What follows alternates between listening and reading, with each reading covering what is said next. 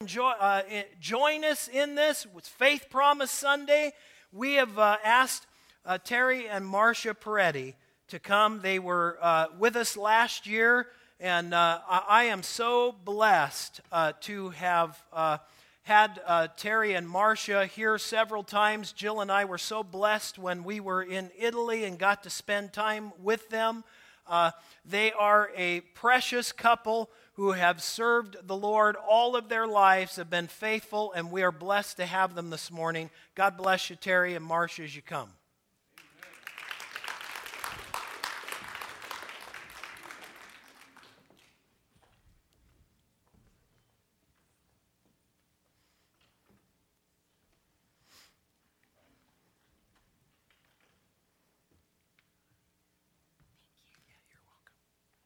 What a privilege to be here again today.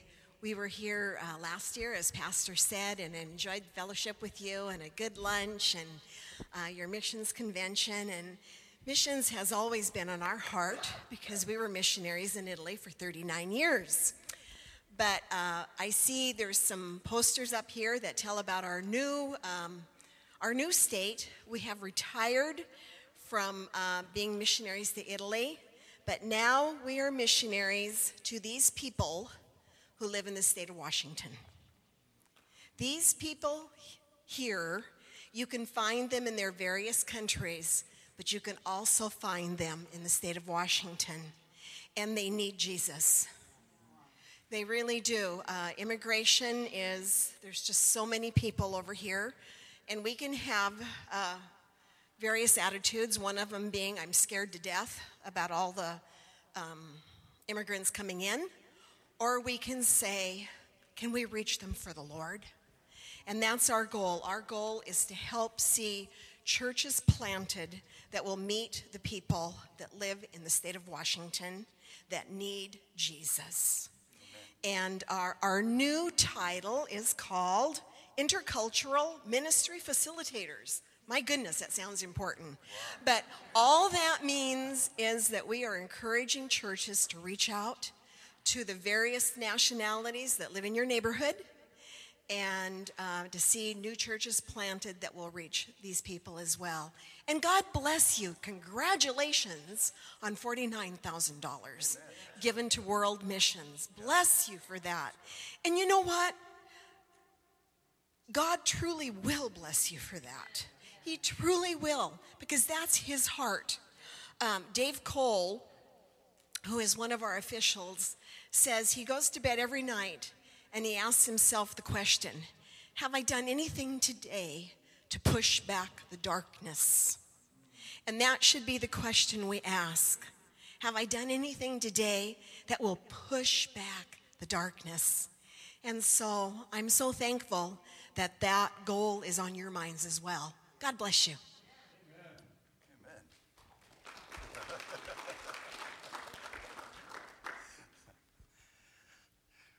and I just want to say, wow, 49,000. Uh, praise God for that. That is a tremendous goal. And that means that every one of you have given to missions this year. And, uh, and I, you know, I think that is fantastic. And you know what? That also demonstrates that this church has depth has a deep bench, as we say in the sports world, and, uh, and it's strong. And I praise God for that. A missionary church is a strong church. Hallelujah. What, what do you want me to do right now, Brian? Am I supposed to preach or answer questions or, or what?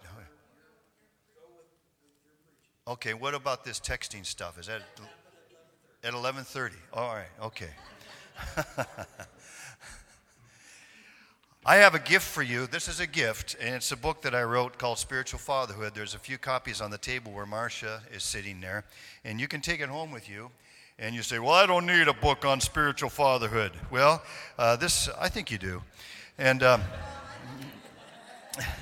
and it just is a book that I wrote in Italy, and um, it just um, it gives you the what to do and what not to do as a father. Just just some good old sound advice, horse sense on being a good father. So uh, there it is uh, over there on the, in the table, and uh, it's, it's, it's been published and printed in Albanian, published and printed in, in Italian. But I, uh, and I just have a few copies in English. So I, I just want you to have that as a gift for, uh, for what you do for world missions and what you've done for us over the years. we love you and really, really appreciate you. Today's Faith Promise Sunday. And uh, what that means is you say to God, Lord, if you supply the need, uh, you know, the, the extra $100 a month, whatever it is, uh, I'll give it to you for missions. That's what faith promise means. If you give it to me, Lord, I'll give it. If, if, if, I, can, if I can receive that money, I'll give it to you. And uh, I can say uh, uh, with my wife that, uh, yes, we give our tithe, and then also we give uh, another tithe to, to missions, to all kinds of other ministries. And so it's just a habit of life. I think that's what Pentecostals do. Pentecostals, they, uh, they dedicate uh, their finances to the Lord. And, and I can say, as a missionary, and as we were home missions way back in the dark ages, um, and then we were missionaries overseas for almost 40 years, and now we're ministering as missionaries in the Northwest Ministry Network, and God has always supplied. I've always had food to eat and uh, money to pay the light bill. And God has always supplied. And, uh, and I know He blesses, uh, He blesses in so many different ways. And you bless your children as well. Um, let me take a look uh, with you at uh, Acts chapter 8. And you probably have it on your phone or your iPad or whatever. And since I'm a, I'm a missionary, I have, I have my Kindle and my, my phone uh, in my briefcase. I've got all my digital Bibles with me. But as a missionary, I've always ha- have the habit of holding up the, the paper book because I want to see uh, I want the Hindus and the Muslims and the Buddhists and everybody to see exactly where my where the authority comes from. And so that's why I use the paper book, uh, when, especially when I'm preaching uh, to an evangelistic crowd. So, anyway, here it is, chapter 8 of the book of Acts. Uh, we, find, um, we find Philip, this evangelist, who spoke Greek. And uh, he's, uh, he's in his bed and he's probably sleeping, and he probably got, got to bed late at night because he had a house full of, of, of daughters. He had four daughters. And uh, you know, when you have four daughters and a wife, you probably have to stand in line or take a number to, be able to use the bathroom. And so I'm, yeah, I'm sure that Philip had to have his own private restroom somewhere else. So that's the kind of household that Philip had. He was a family man. And so he finally got to sleep and he's in bed, and then the Holy Spirit wakes him up and gives him a message. And this is what we find in Acts chapter 8, verse 4. Let's see, wait a minute. I, excuse me, I think it's Acts chapter 10. The Samaritan. Wrong chapter. Philip was in chapter 8 as well.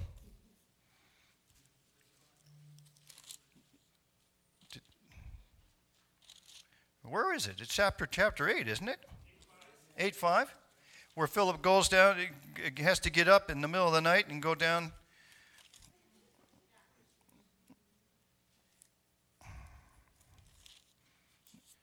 Oh, here it is.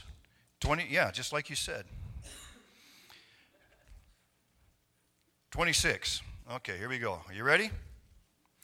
Now, an angel of the Lord said to Philip, Rise and go toward the south to the road that goes down from Jerusalem to Gaza.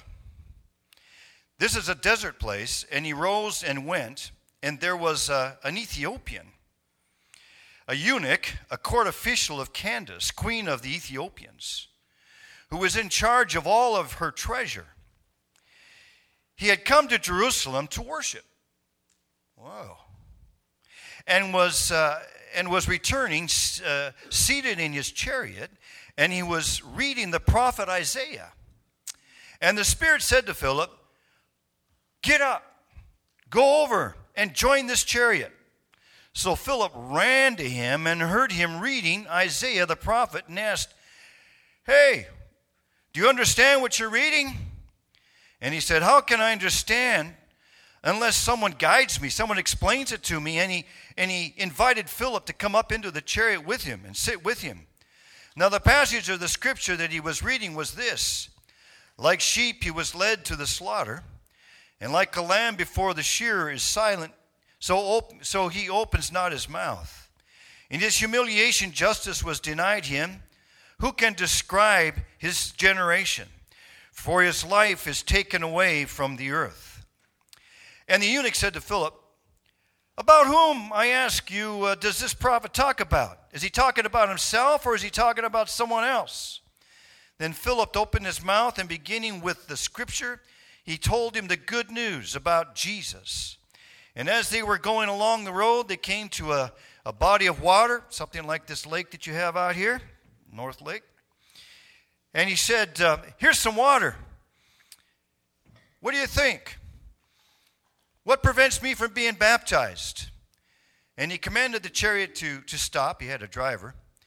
And they both went down into the water, Philip and the eunuch, and Philip baptized him. And when they came up out of the water, the Spirit of the Lord carried away Philip, and the eunuch went on and saw him no more and went on his way rejoicing. Lord Jesus, I thank you for this church, Northlake. I thank you for the faithfulness of this crowd of people, Lord.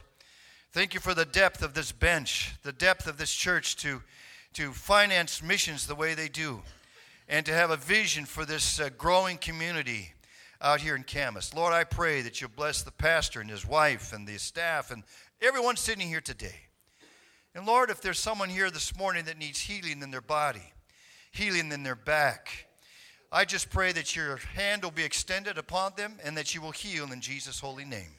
In your holy name, Jesus, may it be done. Amen. Amen. Praise God. Well, here we have the biblical story. In fact, I was. Uh, I was noticing the words of one of your worship songs that, uh, that uh, uh, Spencer was leading. I will call upon your name. That's what we do every day, isn't it? I keep my eyes above the waves. I am yours and you are mine. Well, here's the problem with most people in the world.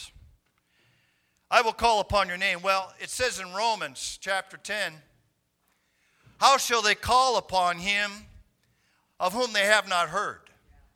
How can they call upon the name of Jesus if they don't know who Jesus is? How can they keep their eyes above the waves if they don't know who to look upon? And they need to hear about Jesus Christ. And that's why we have Missions Week. And uh, Marsha was telling you about the, uh, well, we've got a world out there to evangelize, and we praise God for missions the, of the Assemblies of God. You know, the Assemblies of God was founded for this reason. You know, not to become a big club, you know, hey, we're Assemblies of God. Man, we're a cool club. No, that's not the reason we were founded. The reason we were founded is that people back in the early 1900s, that was before uh, Bill Fluke and I were born. that was way back in the early 1900s when people received the baptism of the Holy Spirit and they began to speak in other tongues.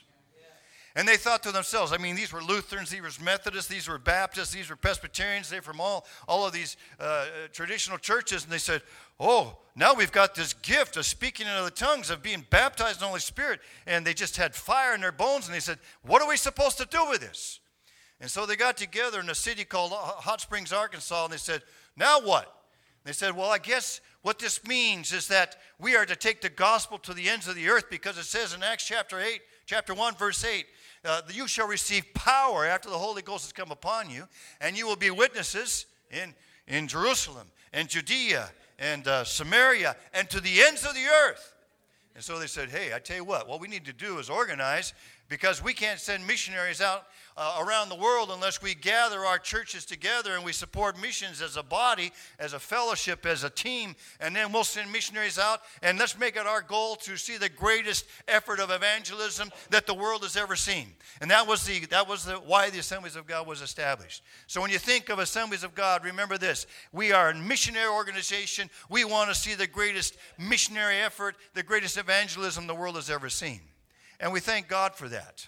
Uh, now, and it's by the Spirit of God. It's not by might nor by power, but by the Spirit of God. So, um, so we send missionaries around the world so that they can hear the name of Jesus. Well, now what's happening? Did you know there are more believers in Africa than there are in the continent of Europe? Did you know there are more believers in Latin America than there are in North America? There are more Pentecostals in Latin America than there are in the, the United States of America. So you see, much of the world is being evangelized.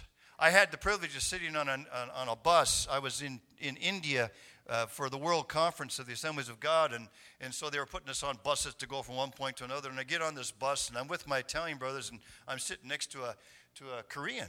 I thought, oh, cool, Korean.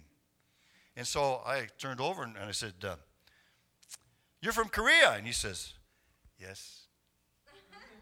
and I said, uh, Great move of God over there, right? God is good. I said, just to tell me, uh, how, how is the Pentecostal church? The, you know, uh, you know, because over there even Presbyterians are Pentecostal. I said, uh, how is the Pentecostal church in, uh, in Korea? God is good. I said, well, how many are you? He says, well, in the assemblies of God, we are 10 million. And I said, oh, God is good. well, tell, tell, me, I, tell me how many people live in South Korea? 25 million. Are you telling me that almost half of South Korea is Pentecostal? Yes, God is good. And so I bought a Kia. That's the car I drive. I figured that Kia is probably built by Pentecostals. You know, so that's to give you an idea. Now you come to the state of Washington. Now you come to the state of Washington, which is the, uh, the most, one of the most unchurched states, or the state of Oregon, one of the most unchurched, unreached areas in North America. There are more believers in Korea or Brazil or, or many of these African countries. There are more believers in Burkina Faso than there are in the state of Washington. So now the mission field has transferred also to the home front. And we are called not only to send overseas, and please do. That's that's you got. We've got to keep sending missionaries overseas. Marsha and I support missionaries overseas, but we've also got to meet the need right here. So here we got this, uh, this story in, in uh, Acts chapter 10. And I, I think it's very interesting because it explains our situation. In Jerusalem, how many believers lived in Jerusalem in, the, in, in uh, Acts chapter 10? More than 5,000 men. More than 5,000. That's a lot of people. And uh, that's not counting all the wives and all the kids and all the teenagers. And uh, that was Acts chapter 5, there were 5,000. And so who knows by Acts chapter 10 how many there were. And if you've ever, how many of you ever been to Jerusalem? You ever been, yeah, you've been to Jerusalem? You've been to Jerusalem? Not yet? Uh, okay. Okay, go to Jerusalem, you know, spend a thousand bucks for a round trip ticket and fly over there, get off at Tel Aviv, get a bus. It only costs you about eight bucks for taxi from a, with these buses up to Jerusalem and stay there and walk through the old city. You can walk through the ancient city of Jerusalem in about 20 minutes. All right? You can walk clear, clear across town, 20 minutes. All right? Put 5,000 believers in that area. I think it would be pretty much impossible back in those days to walk through the city of, uh, the, city of Jerusalem without bumping into some Pentecostal somewhere. All right? So here you got this African coming up to uh, Jerusalem, and it says here he probably came on government business as well. You know, he was the, you know, he was the treasurer of the country of Ethiopia. And uh, so he had a big carriage and horses and armed guards probably, and he sat up in the chariot, and, you know, he was a big dude. And um, he came into Jerusalem, but it says here specifically, he came to Jerusalem to worship. He knew that there was a God, and he was the God of Israel. But he did not know who he was or what his name is. You see? And so he spent who knows how long in the city of Jerusalem walking around. And by some miracle, he was able to find a Bible and he bought a copy of the Septuagint, a copy of the Old Testament in Greek. And so he gets in his, in his chariot, probably a Mercedes Benz back in those days. and he's, he's got, you know, I mean, there's other seats in this chariot. And uh, he's heading back to Gaza, going home. And here I believe the Holy Spirit was just a little bit annoyed. I, I you know, I would I'd almost like to say the Holy Spirit was a little ticked, but I don't know if the Holy Spirit gets ticked. Maybe, maybe he does. Because here's a guy that spent a week or two walking in Jerusalem at the birthplace of Pentecost, and not one person took the time to talk to that African foreigner because he was dressed different, because he probably spoke a different language, because he had a different color of skin. And so Philip is, uh, he's in bed, and, and the Holy Spirit of this angel says, Get up, Philip, run, go, run to Gaza. And if you look at the map, there's a long ways. I mean, that's a long run from uh, Israel to Gaza. And so he had to get up, and he was probably a young man, good shape, you know, very, you know, good shape like Brian. And he just gets up, and I mean, he just starts running. He takes off, and he goes, and he goes, and he goes, and he gets down on that Gaza Strip, and he's looking around, and Spirit probably told him, okay, just stay there and wait. And then all of a sudden, he saw this chariot, this big chariot lumbering down the road with a bunch of horses and a bunch of guards, and he thought, I wonder if that's the guy. And uh, he heard this guy reading scripture. Hey, do you know what you're reading? No, I don't. I'm trying to figure it out. Come on up here in the chariot. Sit down with me and try and explain. How am I going to know unless someone explains it to me? And just at that point in time, this Ethiopian eunuch was reading Isaiah chapter 53, where it talks about he was bruised for our iniquities. You know? And on him were the sins of all the world, our sins. And all, like, all, all of us, like sheep, had gone astray, but the Lord put upon him the iniquity of us all. Oh, what a beautiful story. And f- there's this real intelligent guy. I mean, this guy was intelligent. He, he looks at Philip and says, Who is this talking about? And Philip says, It's talking about Jesus. Who's Jesus? And Philip had the privilege of explaining to this man who Jesus is.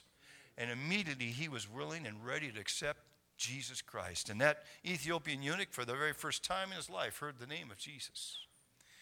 Marsha and I have had that experience overseas of talking to people in Albania, Muslims who had never heard the Jesus, never heard the name of Jesus or never knew who Jesus was.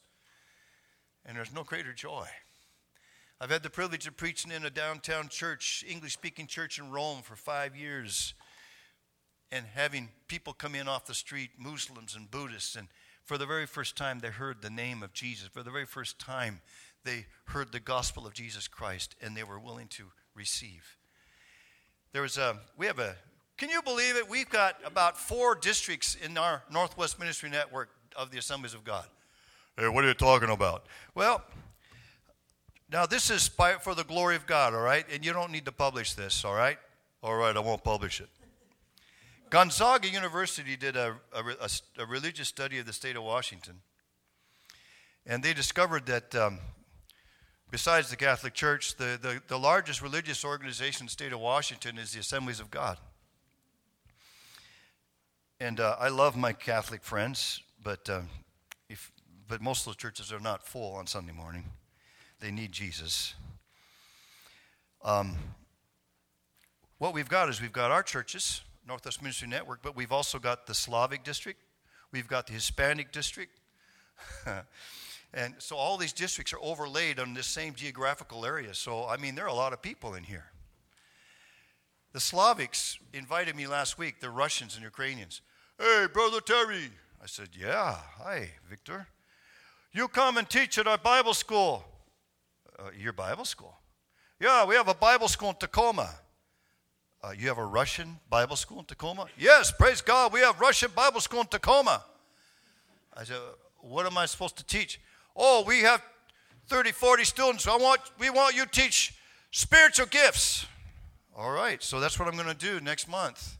Teach spiritual gifts to Russians in Tacoma. I mean, I, I mean, who would ever thunk that I would be teaching spiritual gifts to a bunch of Russians in Tacoma? And, uh, and then we, we met with the Germans. Germans. Is anybody here German? Oh, yeah, there's one right there. Could you believe we've got German district as well? I didn't even know. I thought that all Germans, you know, I didn't.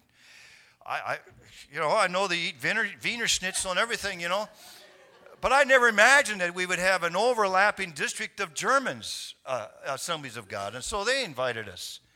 And the, the German pastor, they're native born Germans, they have a church in Tacoma, uh, Valley View Christian Center, it's called. And uh, I mean, I mean, you walk, you drive up this little little road on the south side of Tacoma, and there's little trees, and, and there's German signs. I thought I was in Bavaria. and he told the story of another German pastor. This German pastor would go to the gas station there in Tacoma and there at the, at the gas station was a man from Iraq. And this Iraqi would pump his gas and say, Someday you come to my house. And the German pastor said, Okay. You know, it's just, you know, go to his, you know, it's just something, would, you know, it, it, seems kind of out of the ordinary. I go to his house. I don't really know him. He wants me to come to his house, you know, so he was a little standoffish. And this went on for about two years. He'd go there to the gas station, this Iraqi would give him gas. Someday you come to my house. Well, okay, someday. Well, just before this German pastor was to transfer to another part of the country, he said, You know, and, and he was pushed by the Holy Spirit, why don't you go to his house? So he went to the gas station to get that last fill up, and he said, I, I'd like to come to your house, my wife and I. Yeah, you come to our house. You can have couscous, you know. So this German pastor and his wife, these are Germans in Tacoma, all right, going to a house of Iraqis in Tacoma. So they get there, and the Iraqi says, Tell us about your God. Jesus. And that German pastor, he was, he was convicted of the Holy Spirit. For two years, this man had invited him to his house. And this man said, The reason I wanted to invite you is I need to know who is this Jesus.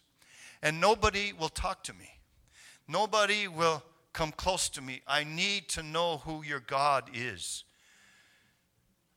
So here you got a German leading Iraqi to the Lord in Tacoma. And my question is whose responsibility is it? I mean, was it really the German that had to? well, yeah, the Lord used the German, but I mean, there are also American believers, aren't there? I mean, aren't we around here too? Aren't we supposed to be doing our job? And we need to talk to these people and not be afraid of them. Don't be intimidated by them. And just give them a smile and a handshake and just say, Jesus loves you. This I know, for the Bible tells me so. And just plant that seed, plant the seed of the gospel. Well, this Ethiopian said, What prevents me from being baptized? And Philip said, Nothing that I can see. Do you believe on the Lord Jesus Christ as your Savior and Lord? He says, Yes, I do. Yes, I do. And so Philip, they uh, found a nice lake down here. I tell you, I want to come. I want to come by here some summertime when you have baptismal services. Um, yeah, I'd like to see that if they have a, a, beach down there. I don't know. And um, as you baptize people in that pond for the glory of God. So uh, I just pray right now. Jesus, I thank you for this opportunity. Wow, there's so much more that can be done. And as long as we have health and strength, Lord, and life, we're going to be used. We want to be used of you, Lord. Thank you for this precious church, this precious group of believers, and for the faith they have to give to world missions to support these missionaries around the world. Continue to support them. Uh, continue to support these believers who support missionaries, I pray.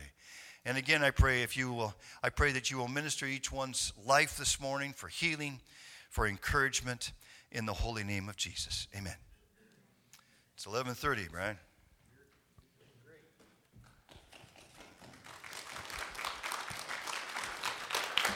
I've got this one. Okay, yeah, what we would like to do uh, is uh, have, if, Marsha, if you could come back up, if you're, if you're there, and we're, we're just going to allow you to text in your questions just for a moment, uh, or you can hand out. There's uh, also uh, pieces of paper for you to write on. If you'll pass them to the front, we'll make sure that you uh, uh, get those. But I thought it would just be another great opportunity. I know so many of you said that it was uh, just, uh, uh, just a wonderful thing to be able to ask a question and get it answered. And so we want you to be able to do that. So uh, please, if you have something you'd like to ask, uh, text it in. If you have all written a, if you've written a question, please make sure I get it. Pass it forward here. Uh, before, while we're waiting to do that, let me let me find out how many of you have uh, actually uh, read your statistics and facts. Did everybody do that? Now, don't grab them on the table. We got to do it. The, we got to do it first the other way. Okay. Uh, for for someone that read, let's see how close you can get to it. In the assemblies of God, one new believer is added every what? Raise your hand. Steve. That is correct, right on the button. that is correct. Okay. Uh, I'm going to do another uh, statistic that uh, is really an amazing thing. Of uh, all of the people that have come to the Lord in the assemblies of God and are serving Him, who can give me, without looking at your look at everybody grab that. Let's do without first. Then, if you don't know the answer, I'll let you look, okay? Uh, how many of you know what is the largest area? What we, we broke it into areas the United States, Europe, Eurasia, all those areas. Who knows what is the largest area of AG constituents in the world? Raise your hand. Ooh, I think it was Bob. That's cor- incorrect. That no, incorrect. That is correct. Who said it? okay, come up, grab your card.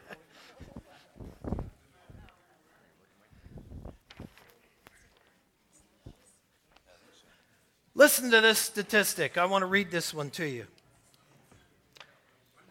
Terry, Terry already mentioned this, but listen to this. Listen to it this way that your, our fellowship started as a result of us wanting to take the gospel to the world. Now, we can either be discouraged, but I think we be, need to be encouraged by this because there's a whole lot more out in the world population wise that need to be reached than here in the States. Not that I want to see God move in our country, and I'm believing for it again. But listen to this statistic 95% of the Assembly of God constituents worship in a church outside of the United States. 95%. That's awesome. Uh, and, and that is what we're talking about that is not by might nor by power, but by his spirit that things get done. Amen? Amen. Amen. All right, I'm just going to look here, see if we have. Yes, we do. Okay. Please explain your ministry more in depth right now that you are doing. Explain it just a little bit more in depth of what you're actually doing among this uh, ministry. Go ahead. All right, and Marsha, interrupt me anytime, okay? Uh, what we, the uh, the Northwest Ministry Network, uh, when we uh, got close to uh, the age of 65, I think only Bill Fluke and I are about that age, and um, they asked us when you when you transfer back to the states, you're too uh, too healthy and too strong to to retire. Retire. So we're going to just have you retread. so, uh, what we're doing is uh, we work with ethnic churches in the Northwest Ministry Network, helping them to get established because helping them to get incorporated, they have to be incorporated with the state of Washington so they can have uh, tax deductions when they give uh, their tithes and offerings. Uh, they need to have accountability, and so that's why they belong to the Fellowship of the Assemblies of God. We have 23, right now, 23 ethnic churches in the state of Washington who are in process of becoming incorporated with the Assemblies of God of the Northwest uh, Ministry Network. Uh, Chinese, um, Burmese, uh, we have uh, a Kenyan church, Samoan church, um, Filipino churches. and then we also we have uh, these other districts that are also asking for our help, like the Russians and the Hispanics. We have 13 Hispanic churches. Oh, and don't forget the Germans. Can't forget the Germans. Can't forget the Germans. And I'm, and I'm preaching at their convention. That's right. So, does that help? Is that, is that enough? Uh, that, that, we're on the road about uh, you know, about two, three Sundays a month, uh, visiting these ethnic churches, and it's kind of interesting. We're visiting you today, but you're not ethnic; you're Anglo. But it, it, it, we'll just we'll count you. It is surprising if you do if you haven't noticed already uh, over the last 20 years how, especially in the state of Washington, has just been a magnet for other people groups. And uh, that, that's the amazing thing. In the last 20 years, it has just exponentially taken a, a huge jump. And uh, that, that is why we need uh, ministry right here in the state. Go ahead, Marsha. Um, I was just going to say that um, some of the immigrants who are coming over are already trained. Uh, they've already been to Bible school in their own countries. Uh, they've already been ordained in their own countries, some of them, but um, they're nobody here. And it's sad to be nobody. Um, and so to belong is a very comforting thing. And we want to help them belong. And at the same time, train new people. And what So- better place for them to belong because they're Pentecostal than the assemblies of God? That's right. And they are bringing revival to the Northwest. You know, uh, there's a, there's a group of Filipinos got together in SeaTac, and they started out just a small group. Now there's a, a Filipino Assembly of God church in SeaTac that numbers 500 people. And they are now in process of launching three other churches, and they're meeting other Asians and, and African Americans. And uh, we have uh, the same thing happening with uh, Indonesian church and uh, other Filipino Lord. churches. Awesome. 30% of the city of Seattle is foreign born. 30% of the city is foreign born. Wow. And, uh, and fertile uh, ground. There, Seattle doesn't know what's coming. Amen. Amen. You know, I, l- this really needs to encourage us. God's not finished until He says, Go get my people. I understand, I know, I, I sometimes have to disconnect. Uh, and I've talked to several people about this from the news because, you know, I, I want to keep informed. I want to know what's happening. But nothing trumps God's promises. We sang it today. Use the right word. Doesn't matter what I feel, doesn't matter what I see. What are you believing for your neighbors, for your community, for, for uh, North Lake Church? I'm believing for God to send revival. I'm believing for God to move. Amen? God still is uh, able, and we need to be ready until He comes. Amen? Yeah, there's the kingdom of God, which is greater than the, the kingdoms of this world. And uh, Pastor, you uh, you touched on something important. We have to, we need to listen to the news, but we also have to realize that we're a part of the kingdom of God. That's right. We- And we, we're not, uh, as Christians, we're not here to, uh, to do all the laws of the land. That'll, that will let the politicians do the laws of the land. But we have about at least four churches of illegal immigrants. Our job is not to uh, send them home, our job is to evangelize them. And we have uh, three Hispanic churches in the Okanogan Valley that work hard. I mean, all those people are working hard, they're picking apples, uh, and they're being paid uh, decently. And uh, I don't know why it's so, di- it's so, why some can get all the documents to live in the country if they work at Microsoft, but if you pick apples, it's much harder to get your documents. But uh, we're not going to worry about that. We're just going to preach the gospel to whoever's there Amen. and pray. Amen. All right, another statistic. Please, yeah, but look at that. You guys are so good, you didn't even reach for them. That's good. Who can tell me the closest of the statistic for when a new church is planted in the assemblies of God? How long before one church is planted? 56 minutes, 51 minutes. It's close. 50, 54, we're going to give it to her. Every 54 minutes, a church is planted in our fellowship around the world. That's exciting. Amen? Amen. All right, any other questions? Anybody have a question? You, you can write it down. If you don't have texting, here comes another one in.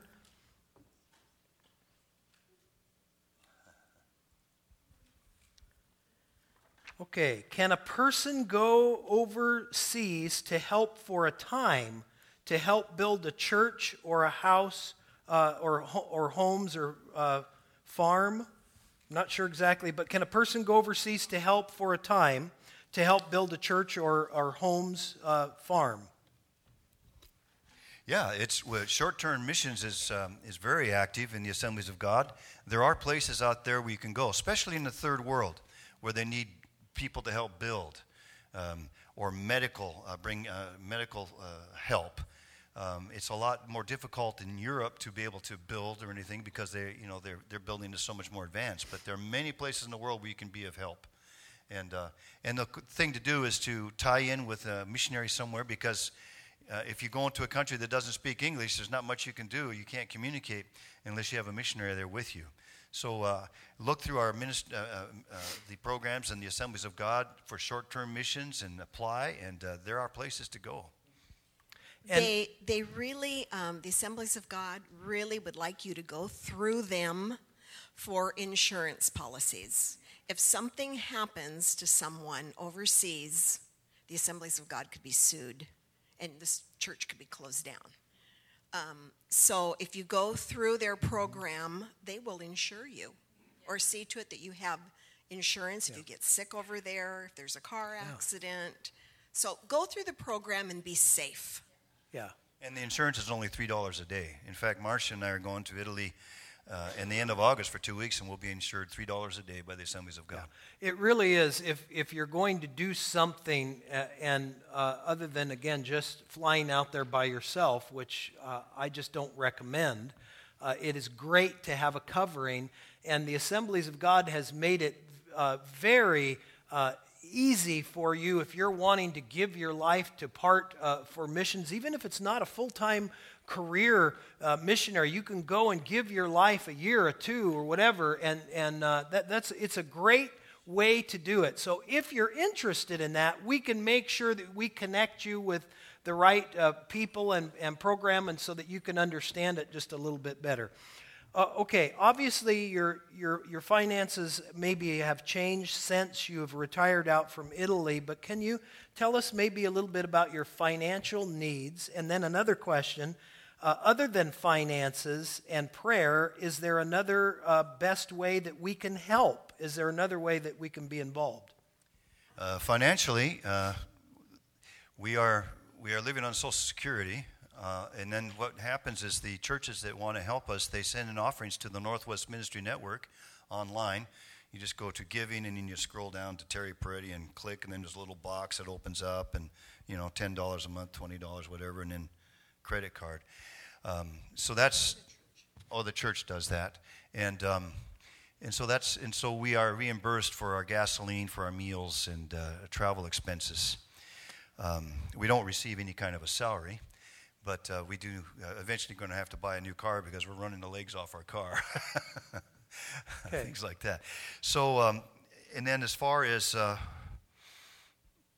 oh, how you can help, we need to, we don't know where all of these ethnic groups are, and maybe you've run into a, a, a pastor from another country that wants to start a Burmese church somewhere in Vancouver, I would like to. We would like to have his contact information, and uh, and the best. And then if there is a, a group of uh, believers, foreign believers that that uh, that need a place to meet, um, if you if you can adopt them uh, into your church as part of your church, and they can maybe use a Sunday school room or something for their language group, but they can be part of your church, uh, that's the way you can help. Great. They're always looking for places to meet. And that's our largest prayer request is where can the Koreans meet? Where can the different language group people meet? So that's that's that's a biggie. You have to make clear agreement, you know, who's going to clean up and how much, you know, it's going to cost and who's going to turn the lights out and who's going to be responsible for the doors and everything. But, but you know, it can be done. Okay, two questions.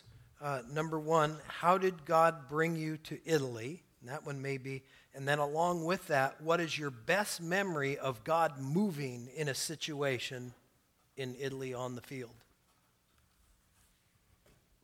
Well, uh, the way God called us was quite interesting. We were youth pastors just across the river on Burnside uh, with Warren Bullock.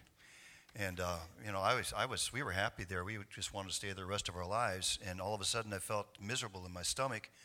God speaks to me through my stomach.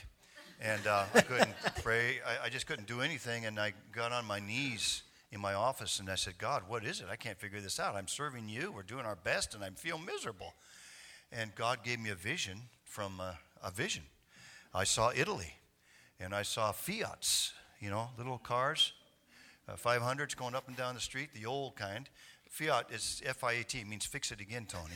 And um, and um, and I saw Italians with uh, with sad-looking faces, and God said, "I want you to go to Italy to preach the gospel." And so I told uh, uh, my wife. She says, "Go pray again." I don't believe it. and um, that was back in 1971 and we were youth pastors there, and, and God directed us to get ready for it and to prepare. We took us another five years to uh, to prepare and pastor to get the uh, you know the experience we needed, and we we were, we got our appointment in 1975, And uh, it was a request, it was, a, it was an answer to prayer by the president of Northwest College back in the 40s, Henry Ness. He prayed that God would send some young person from the Northwest to Italy as missionaries because Italy had been a closed country uh, for, for, for centuries. And all the way through the 1940s, it was a closed country to the gospel. And after World War II, it opened up. And Brother Ness helped the Italian Assemblies of God to be formed and to find freedom. And so that's why the burden was there. And that's and lo and behold, out of the blue, I, I get the call. We get the call. And so we were there for 39 years. So, and then uh, w- tell us a, a story of God uh, miraculously moving, or one of your stories where God really uh, showed up on the scene. Oh, there are so many. Uh, I can think Praise of. the Lord. yeah. I can think of one case where in 1980, uh, we had a French boy. We started a teen challenge center, and this French boy was demon possessed and uh, French Arab. And uh, he was so violent that we couldn't handle him in the center. He was beaten up on the staff and chasing after the cook with a knife. And so I stuck him in the car and I started driving him to the train station. I was fed up with him.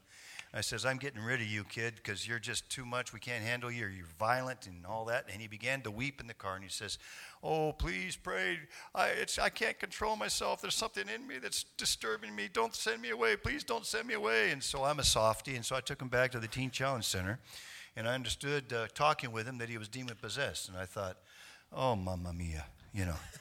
And because uh, I never took demon, you know, how to cast out demons 101 in university, you know. And we had just started this center. This was Teen Challenge at the very beginning in Italy.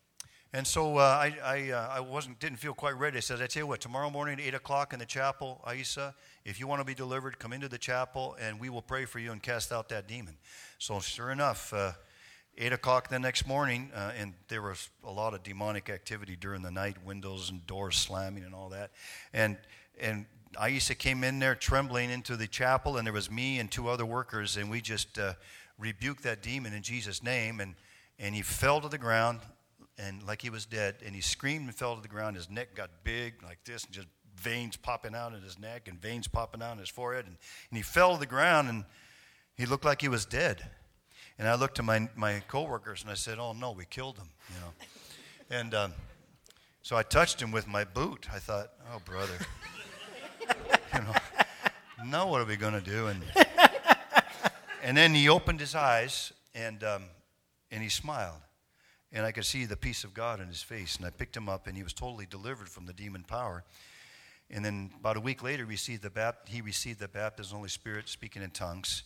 Well, after that was 1980, and he left and lived his life. We went on in our ministry, moved back to Rome, and in the year 2014, I was teaching Bible school in Rome, and I noticed the name of one of the students was the same last name as that French guy. And I asked that student, "Who are you, dear? Are you you wouldn't be related to a, a French, a young French guy that was in my teen challenge, our teen challenge center in 1980?" And he says, "Yeah, Aisa Burton. You wouldn't be related to him, would you?" And he said, "Yeah, uh, he's he's my father." So not only did this guy get delivered, uh, healed of demons and all of that, but he grew and he got married and he had four kids and they're all serving God. And now his kid was in Bible school preparing for the ministry. So Praise the a, Lord. That's a testimony. Hallelujah. Of over 40 Amen. years of ministry. Yeah. Amen. Amen. All right, we are we're getting ready. I didn't see any more questions, and we're getting ready to uh, to take an offering. Your offering before we pray. After the offering, we'll pray. The offering, love offering this morning, is for all of our missionaries that have come in over the week. So I want you to be aware of that. The love offering that we're getting ready to give is for all of our missionaries that we've been blessed to hear.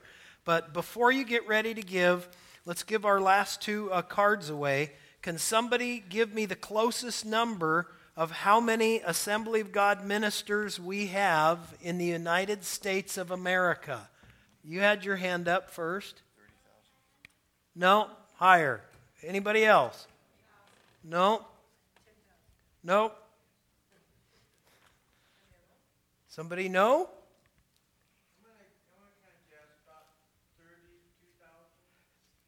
We're warm. Anybody else have it? No, less. No, less. Okay, so this is what I'm going to do. because this is, uh, you, you can look, and the first person that puts their hand up, I'm going to call on you.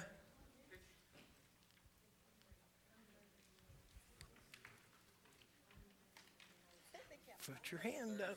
Right there. 36,434 pastors. Okay, last one. Here's your last one 36,000. Oh, did they? I heard 32. Okay, last question. How many unreached people groups are in the continent of Africa?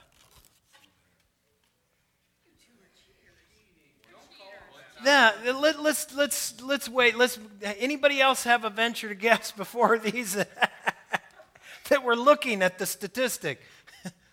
Anybody have a guess? Unreached people groups.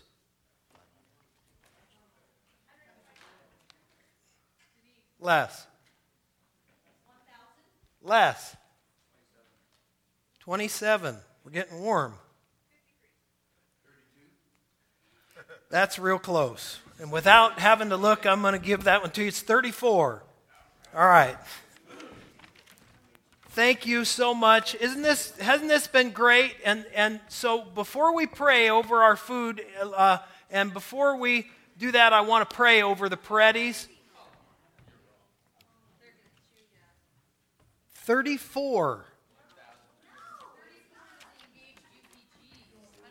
Unreached people groups. 34. okay. Can't believe it.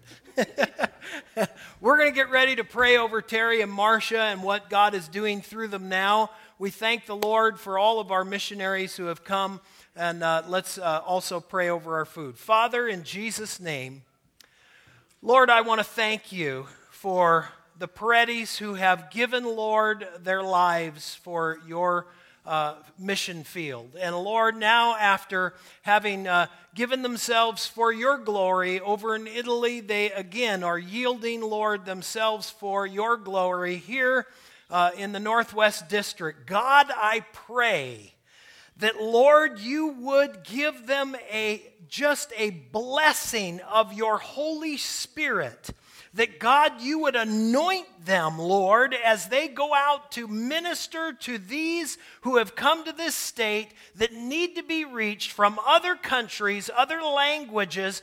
God, I pray for a miraculous moving of your spirit, that your church would be built for your glory, and that as your word declares, the gates of hell will not prevail against it. God, we pray for a moving of your Spirit here in Washington State. Lord, it will not happen by might nor by power, but it will by the Spirit of the Lord. And we pray and ask it, Lord, in Jesus' name. Now, Lord, we pray your blessing upon the meal that we are about to partake. We thank you, Lord, for all of those who have been involved in helping this happen. God, we praise you for everything you are doing. In Jesus' name, amen. Amen. Thank you, Walter.